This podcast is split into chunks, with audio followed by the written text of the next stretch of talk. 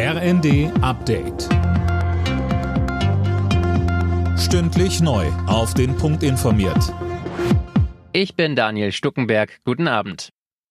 Ohne konkrete Beschlüsse ist das Treffen zwischen Bundeskanzler Scholz und den Länderchefs zu Ende gegangen. Damit bleibt weiter unklar, wie zum Beispiel die Kosten für das Entlastungspaket verteilt werden sollen. NRW-Ministerpräsident Wüst zeigte sich unzufrieden und nimmt den Bund in die Pflicht. Die Bundesregierung hat heute trotz der konstruktiven Einstellung der Länder kaum Kompromissbereitschaft in ganz wesentlichen Fragen erkennen lassen. Wir sind heute nur ganz wenige Schritte vorangekommen. Immerhin, es gibt jetzt einen weiteren Fahrplan, aber es besteht eben auch noch ein eine ganze Menge offener Fragen, die vor allen Dingen auch die Bundesregierung beantworten muss.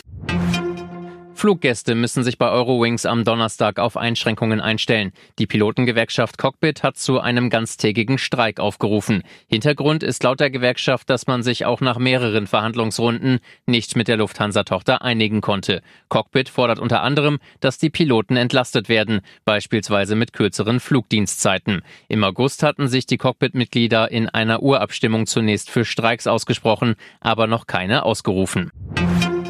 Deutschland bleibt bei seinem Nein bei der Forderung Polens nach Reparationszahlungen. Die Frage sei abgeschlossen, sagte Außenministerin Baerbock in Warschau. Fabian Hoffmann berichtet. Baerbock bekräftigte damit, was schon seit Jahren offizielle Position ist. Deutschland sieht keine rechtliche Grundlage für Reparationsforderungen aus Polen für die im Zweiten Weltkrieg erlittenen Schäden. Die ewige Aufgabe an das durch Nazi-Deutschland verursachte millionenfache Leid zu erinnern, bleibe aber, so Baerbock. Polen strebt dennoch baldige Verhandlungen über Reparationen an. Dabei geht es um Milliarden. Ein Gutachten hatte die Kriegsschäden zuletzt sogar auf 1,3 Billionen Euro beziffert.